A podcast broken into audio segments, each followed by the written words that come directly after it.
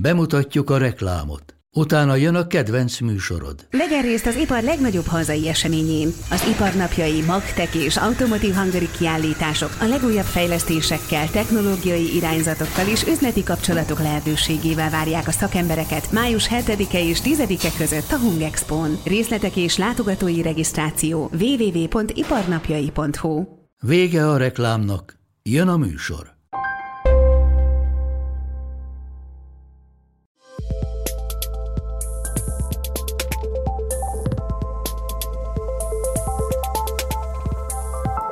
Köszöntöm a nézőket, ez itt az Index kibeszélő című műsorának legújabb adása. Mai meghívott vendégünk Kincses Gyula, a Magyar Orvosi Kamara elnöke. Köszönjük szépen, hogy elfogadta a meghívásunkat, elnök úr. Jó napot kívánok! A téma, amiről most beszélgetni fogunk az elkövetkező 20 percben, az nem más, mint hogy március 1 van, a mai naptól lépett életbe az új egészségügyi szolgálati jogviszonyról szóló törvény, amelyel kapcsolatban azért némi vita alakult ki az orvos társadalmon belül. Mi a problémája az új törvényt kritizáló orvosoknak? Ugye egy hosszú folyamatnak a vége fele tartunk, és azért fogalmaztam hogy vége fele, mert meggyőződésem, hogy a mai nap ugyan egy határnap, de nem egy folyamat lezárása. Tehát az Országos Kórház főigazgatóval megegyeztünk abban, hogy a tapasztalatok alapján további finomítások, korrekciók lesznek. Ezt rögtön az elején fontos volt tisztázni. Ugye onnan kell kezdeni, hogy a magyar egészségügy elég régóta nem lett átalakítva és ö, tulajdonképpen egy önmozgással, kicsit szabályozatlanul, és eléggé erősen a hálapénz által, mint egy láthatatlan kéz által szervezve működött, és ebben a kormányzat rendet akart tenni. Az orvosi kamara azért volt ebben partner, mert nekünk két alapvető célunk volt. Egy, tisztességes megélhetést biztosító és a szakma hivatásához, presztízséhez méltó bérezés. Kettő, a hálapénznek a teljes és tényleges kivezetése, mert ez az, ami nem pénzügyi kérdés a hálapénz, hanem szervezeti, kulturális működési kérdés, tehát addig az egészségügyben nem lesz átlátható, transzparens, mérhető folyamat, amíg a hálapénz hátulról mindent felülír.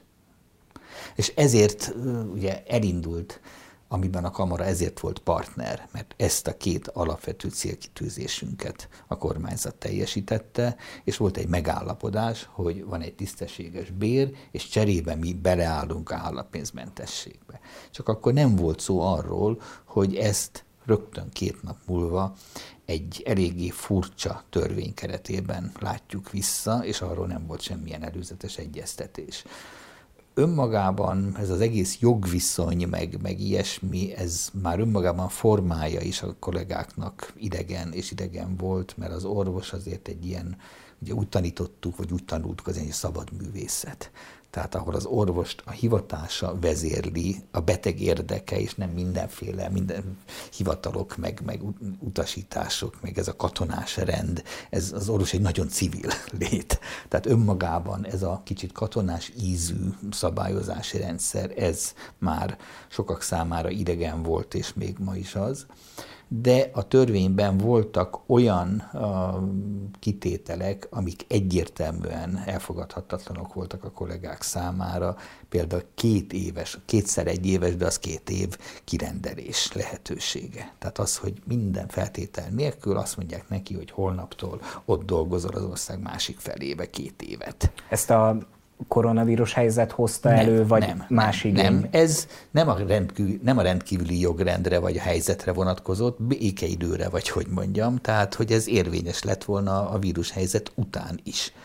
A, ugyanígy egy nagyon szigorú összeférhetetlenséget akartak megállapítani a másodállások tekintetében. Na most ezekben a kérdésekben, ugye azt szoktuk mondani, hogy folyamatosan szögletre mentettünk, azaz fent tudtunk tartani egy tárgyalási pozíciót, tudtunk érvelni, és ezekben eredményeket elérni, tehát a törvénynek a végrehajtási utasításaként a kormányrendelet már számos olyan dolgot az orvosi kamara kérésének megfelelően, vagy abban az irányba elmozdulva rendezett, amit akartunk. És ez a folyamat azóta is, mióta az Országos Kórház főigazgató belépett a rendszerbe tart, tehát újabb és újabb részeredményeket tudunk elérni. Tulajdonképpen két igazán kritikus pont maradt a mostanra, ami feszültségeket okoz a rendszerben és a kollégák egy részénél.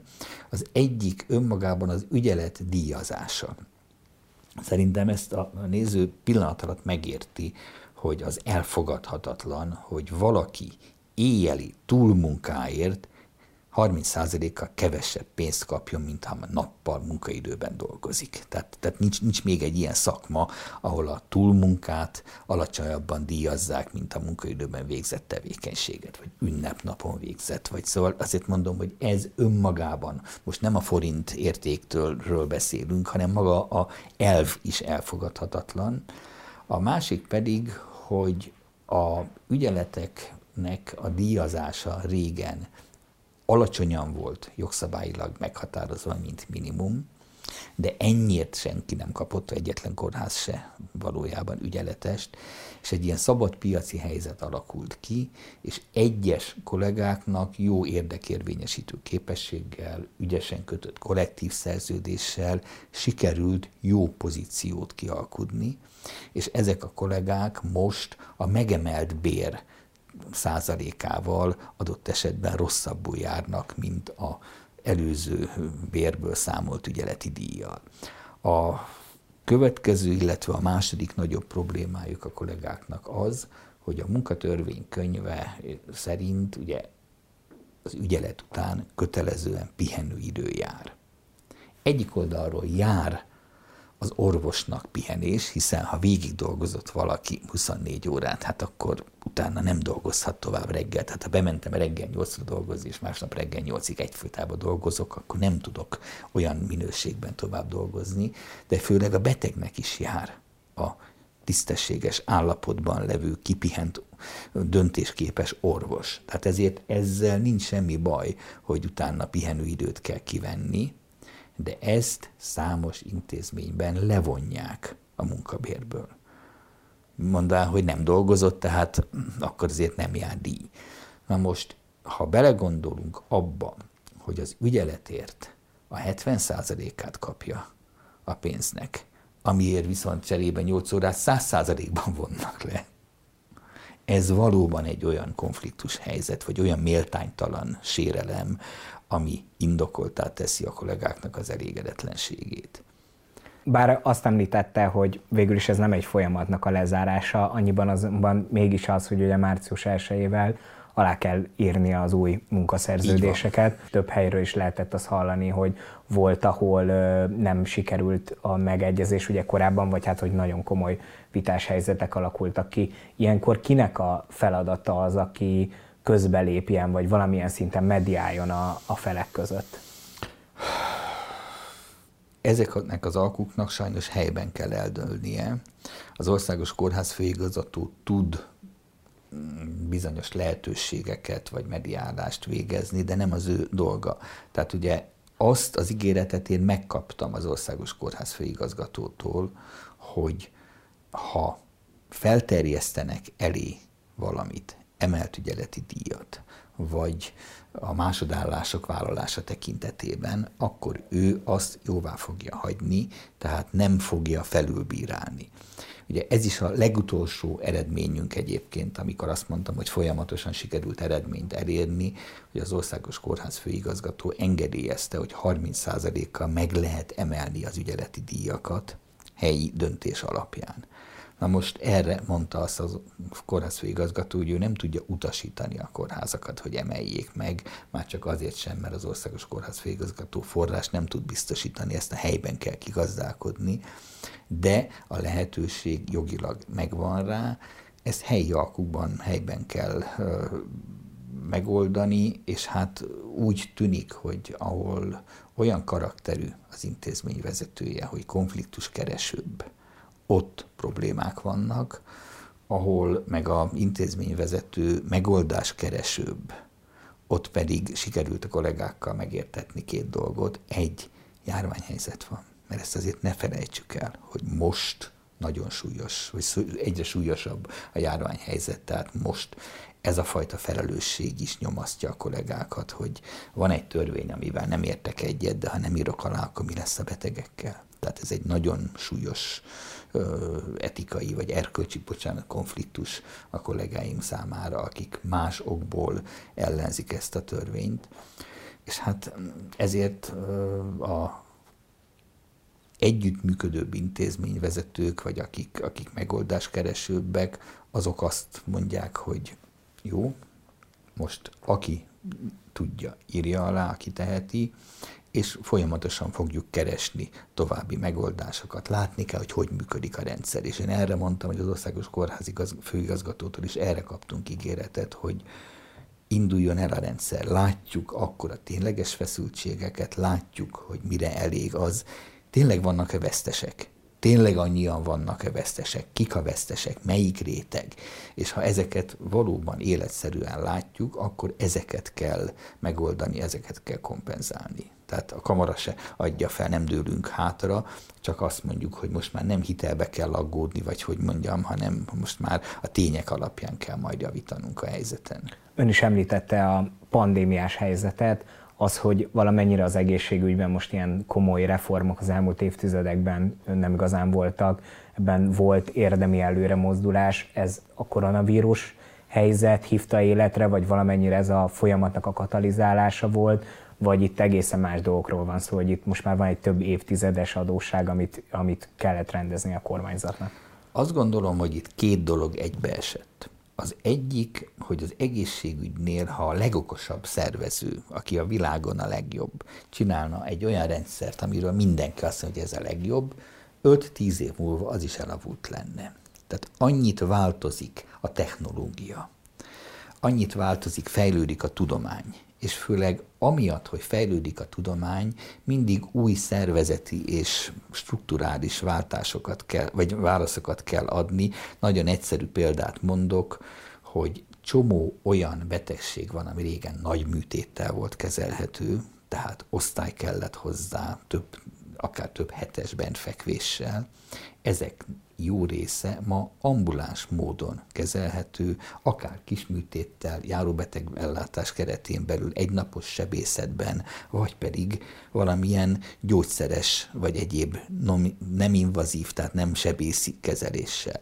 Na most akkor át kell alakítani ennek megfelelően a szerkezetet, teljesen más az alapellátásnak a lehetősége és kihívása, tehát mindig változtatni kell. Ez volt az egyik dolog, amit szerintem a kormányzat érzett, hogy, hogy most már annyira az, ez a szerkezet így ebben a formában nem tartható fel, nem korszerű, muszáj valamit változtatni. És erre jött a pandémia, ami viszont nem, nem, nem tette lehetővé ennek a halogatását. És igen, a pandémia jó néhány dologban még pozitív változást is hozott az ellátórendszerben. Tehát például évek óta mindig mondjuk, hogy telemedicina, távkonzultáció, és erről mindig szépeket publikáltunk, cikkek születtek, kongresszuson elmondtuk az előadásokat, és aztán nem nagyon történt semmi. Most a járvány miatt ez lett az elsődleges találkozási felület az orvos és beteg között. Tehát ilyen értelemben véve akár még pozitívumai is vannak ennek, hogy felgyorsított lehetséges és szükséges változásokat. Csak lefordítva a néző hogy akkor ez tulajdonképpen azt jelenti, hogy valaki mondjuk a házi orvosát, ha megkeresi valamilyen panaszával, akkor először ahelyett, hogy mondjuk elmenne a váróba, ott várna x percet, mire sorra kerül, és aztán bejut az orvoshoz, és ott elmondhatja a panaszait. Helyette mondjuk ezt telefonon keresztül meg lehet ejteni, és kiderül, hogy egyébként semmi súlyos problémája nincs, amiért valóban az egészségügyi rendszer kellene terhelnie? Így van, illetve ki lehet deríteni, hogy ez milyen probléma, részint a telefon, részint az előzmények miatt, és lehet e-beutalót, elektronikus beutalót adni. Tehát nem kell elmenni a receptért. Hát ugye a, a rendelőbe sokan azért ültek, hogy elfogyott a recept, az, amit szedek évek óta, tessék már kiírni a következő adatot, adagot. Ezeket mind e-receptként, elektronikus receptként fel lehet most már írni, nem kell ezzel az orvoshoz direktben fordulni. Tehát ilyen, ilyen látszólag apróság, de mindenképpen a korszerűsítés irányába ható lépések voltak. Ha már a korszerűsödés és a, a fejlődés említette ön is, Ugye tavaly októberben, amikor találkoztak a miniszterelnökkel, akkor utána az volt a kormányzati kommunikáció, hogy a benyújtott törvényjavaslatnak a fajsúlyos elemei, azok a Magyar Orvosi Kamara javaslataira jöttek létre. Mi az, amit ebből ki tudna emelni, ami a legnagyobb eredménye volt akár az orvosi kamarának, akár személyesen, mint elnökként önnek, amit el tud mondani, hogy ez volt a legnagyobb eredmény, és ez már most már nagyon égető volt, hogy ezt megoldjuk. Hát ugye ami a törvényben vagy ennek kapcsán közvetlen létrejött, az, az a kettő, a bér és a hálapénzmentesség. Tehát nem tudunk eleget hivatkozni a hálapénzmentességnek a jelentőségére, mert minden egyéb megújulásnak, egy új típusú orvos-beteg kapcsolatnak, ahol a beteg bizalmának az intézményben kell lenni, nem a sztárorvosban. A sztárorvos miért sztárorvos? Mert jó kommunikál, jó híre van, és a fodrászom is, meg a szomszédasszony is azt mondta, hogy ő nagyon jó. Mi meg azt mondtuk, hogy tisztességes, transzparens, indikátorokon alapuló, mérhető egészségügy kell, átlátható folyamatokkal, és, és abban kell a beteg, oda kell eljutnunk, hogy a beteg abban bízzon, hogy ha elmegyek abba a kórházba, ahol tartozok, akkor mindegy, hogy ki van ott, mert tisztességes, számon kérhető, ellenőrzött ellátást fogok kapni. Ne egyes orvosokban kelljen bíznunk. Tehát ez egy rendkívül fontos dolog, és hogy ez a folyamat elindult, és hogy ez csak elindult sajnos, ezt mi nagyon-nagyon komoly eredménynek tartjuk. Ennek egyik lába a hálapénzmentesség, a másik lába az, hogy az Országos Kórház főigazgatóságon felállt a minőségügyi csoport, ami indikátorok, elemzés, stb. Tehát ebbe az irányba tud menni. A kamara ebben partner szeretne lenni, hogy egy transzparens, jól működő egészségügy alakuljon ki, ami a betegbiztonságot általában garantálja, nem csak egyes népszerű orvoskon keresztül az elfogadott törvényjavaslatban szerepel egy olyan rész is a hálapénzzel kapcsolatban, hogy nem csak a, azokat lehet megbüntetni, akik kapják a hálapénzt, hanem azokat is, akik adják. Ez miért volt fontos egyébként, hogy bekerüljön ilyen szempontból, hiszen azért a társadalomnak van egy olyan vélekedése, és ön is elmondta, hogy ezt egy nagyon nagy előrelépésnek tartja, de azért mégis sokan úgy gondolnak, hogy ez tulajdonképpen az orvosok érdeke volt eddig, hogy hálapénz legyen a rendszerben azért a betegek zömmel nem azért adták, hogy az orvos érdeke, hanem ők akartak valamilyen előnyhöz jutni. Ennek az előnynek egy része az teljesen akceptálandó, vagy, vagy hogy kell mondani, ö, olyan előny, amit indokolt, hogy ezt a beteg megkapja, csak ne pénzért, mint információ, személyesség. Tehát ugye mit vett a beteg a állapénzért? Törődést, figyelmet Tör, például. Igen, az, hogy elmondták, többet álltak, álltak szóba, te személyességet, hogy nem ketteske volt, hanem, hanem Kovács úr aki. Tehát ugye ezt fenn akarjuk tartani, de ehhez ne kelljen hálapénzt adni. A másik viszont, hogy a betegek előnyt vettek pénzért, az viszont korrupció. Nettó korrupció, várólistán előrébb keresés, stb. Tehát ennek semmilyen értelemben véve nem lehetünk a támogatói, de a személyességet sem megvásárolni kell, hanem megkapni mindenkinek. Ez a célunk. És hát ugyanez a, a, a választott, fogadott orvos kategória, ami meg egy ilyen köztes szürkezónás dolog, mert ha akarom, az is egy erőforrás pazarlás, hogy magas szakértelmű el valaki, csak azért, hogy egy kis pénzt keressen, a képességei alatt operál vagy dolgozik. Tehát, tehát egy jó nevű valaki, aki professzor, annak nem kell rutinműtetet végezni, mert, mert azt, azt, arra ott vannak a, a fiatalabb kollégák. De ez, ez okozott egyébként ilyen generációs feszültséget is hogyne, a orvostársadalmon belül? És nem arról van szó, hogy a fiatal azt mondja, hogy akkor én nem kereshetek, hanem nem, nem tanulhatok nem jutok műtéthez, mert a, a, a nagyok mindent maguk akarnak operálni. Ez az egyik ilyen indok volt, ami miatt kollégák elmentek például külföldre.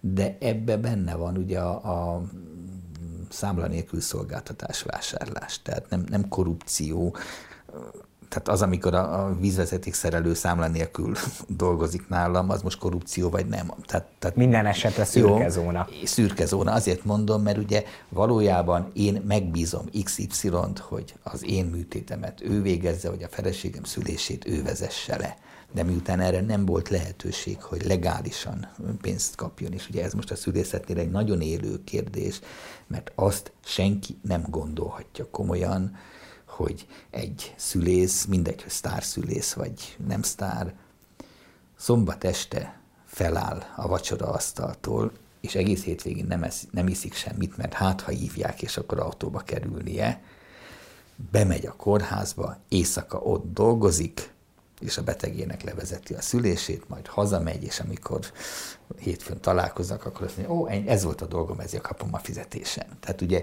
ezek olyan dolgok, amiket tisztázni kell.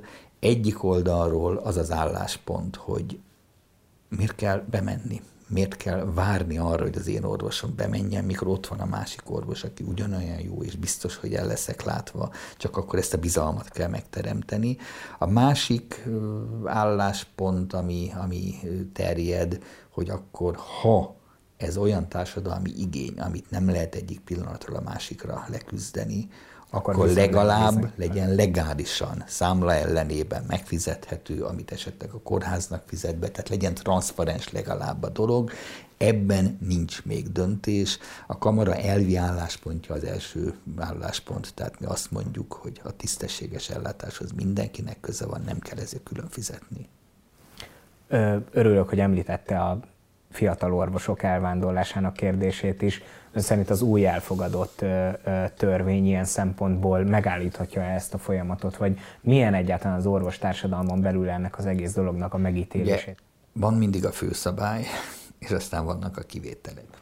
A főszabály az, hogy tényleg olyan mértékű béremelés történt, amire az elmúlt nem tudom hány évben nem volt példa, tehát, tehát ez, ez így igaz, ahogy van, és az orvosok jelentős részének, főleg aki az alapbéréből élt, tehát például egy rendelőintézetben dolgozott, ott nem volt ügyelet, ott nem voltak durva pótlékok, tehát aki abból élt, ami a fizetése, azok számára, főleg ha egy kicsit idősebb kollégáról van szó, ez egy nagyon jelentős előrelépést hoz.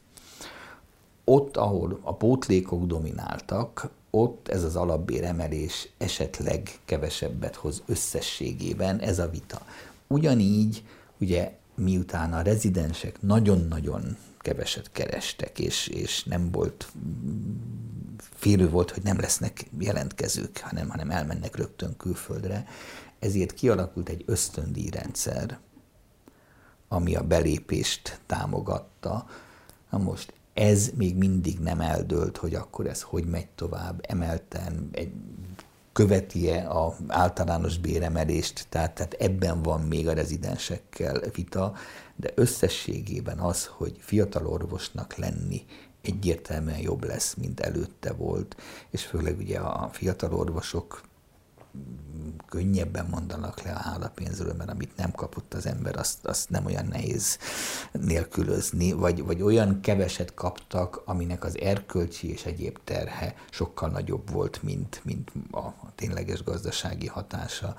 Tehát ezért a fiatal kollégák egyértelműen érdekeltek ebben a rendszerben.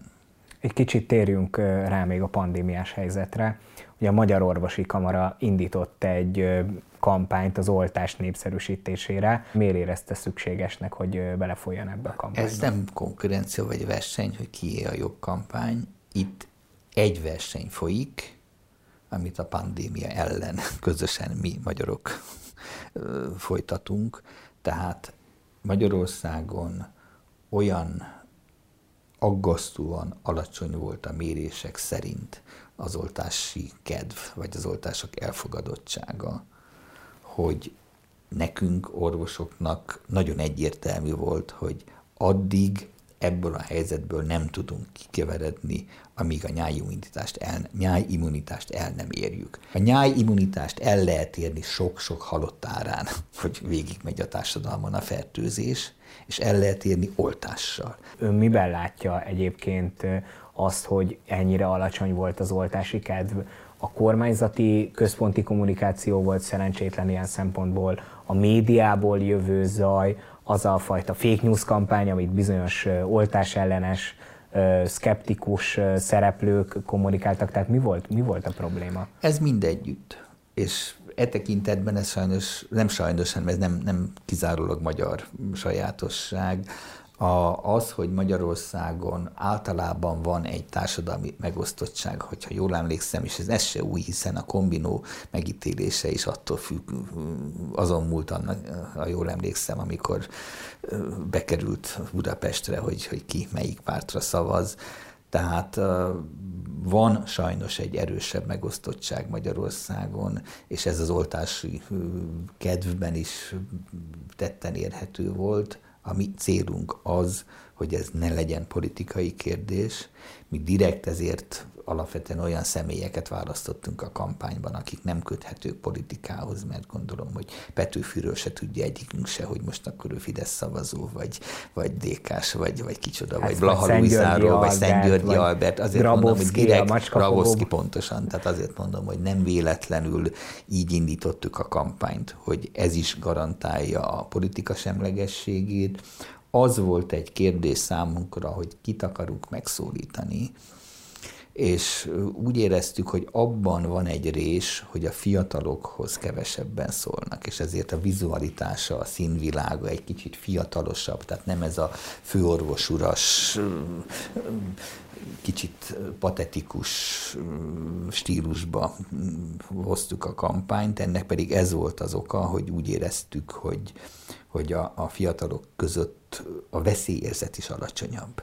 Ilyen szempontból egyébként érzi az orvostársadalomnak a, a felelősségét ebben a kérdésben, mert sokan tényleg azt a fajta kommunikációt is sokszor kritizálták, akár a virológus szakemberek részéről, hogy annyira bonyolultan fogalmaznak, és annyira egy olyan nyelvezetet használnak, ami a kicsit nehezebben volt dekódolható. Két dolog. Egyrészt az orvostársadalom nem egy homogén társadalom, és azt gondolom, hogy e tekintetben oltásattitűd, az orvostársadalom egésze vagy döntő többsége az igenis megfelelő szemléletű.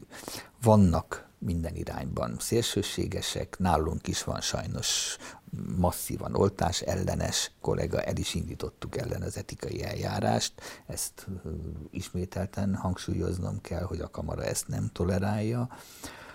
Az, hogy mi a szakmához értünk, és megpróbálunk precízen fogalmazni, és ez nem mindig jön le egyértelműen a, a nagy közönség számára, itt meg nem akarom visszadobni a labdát, de ezért vannak önök hogy tisztességesen nekünk fordítsák le, hogy, hogy Igen, fordítsák le, hogy jól fordítsák le, és főleg ugye a, a hiteles személyeket kell megpróbálni megtalálni ebben, és pontosan ezért állt bele a kamara, mert úgy érezzük, hogy nekünk sikerült egyfajta apolitikus szakmai szerepet megtartanunk magunknak, és nem politikai, hanem szakmai szereplőnek tekint bennünket a lakosság, és ezért gondoltuk azt, hogy meg kell itt is szólalnunk, és ugye azt az alapüzenetet itt is átadni, hogy, hogy melyik a jó vakcina? Hát a beadott vakcina. Tehát nem, az, nem, nem, nem álvita, hogy melyiket, meg, meg válogassak, meg ilyesmi.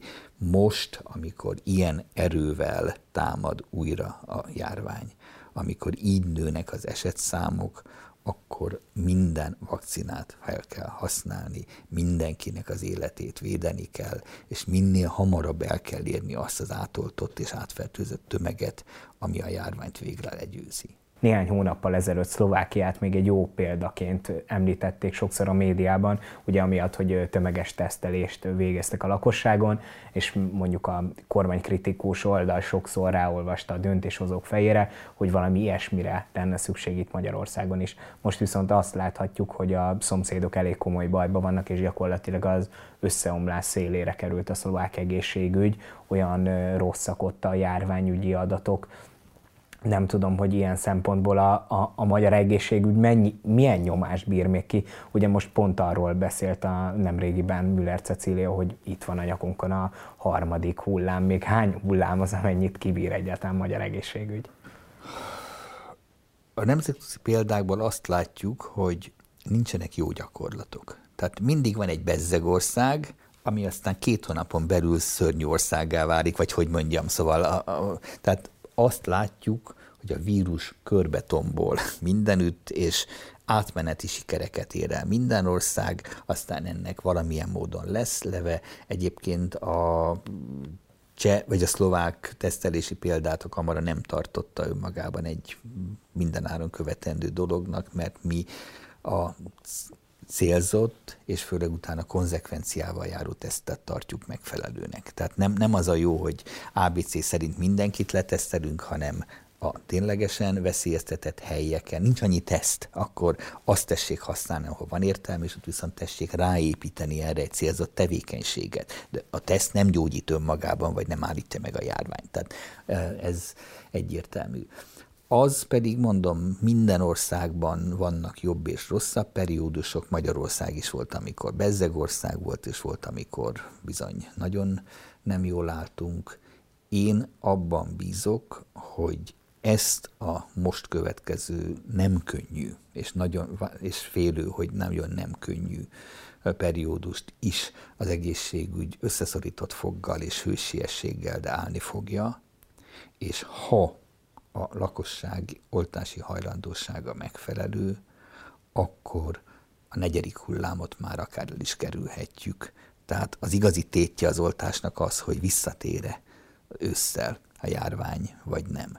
A nyár általában időjárási és egyéb okok miatt egyel kecsegtetőbb, vagy reménykeltőbb időszaka a járványnak az nem mindegy, hogy addigra el tudtuk-e érni azt az átoltottságot, hogy nyugodtan megyünk neki az ősznek és a következő novembernek. Bízunk a legjobbakban, akkor köszönjük szépen Kincses Gyulának, a Magyar Orvosi Kamara elnökének, hogy elfogadta a meghívásunkat. Önöknek pedig köszönjük szépen, hogyha megnézték ezt a videót. Ha tetszett, amit láttak, akkor nyomjanak egy lájkot és iratkozzanak fel ránk a különböző közösségi oldalakon. Jövő héten ismét találkozunk a viszontlátásra.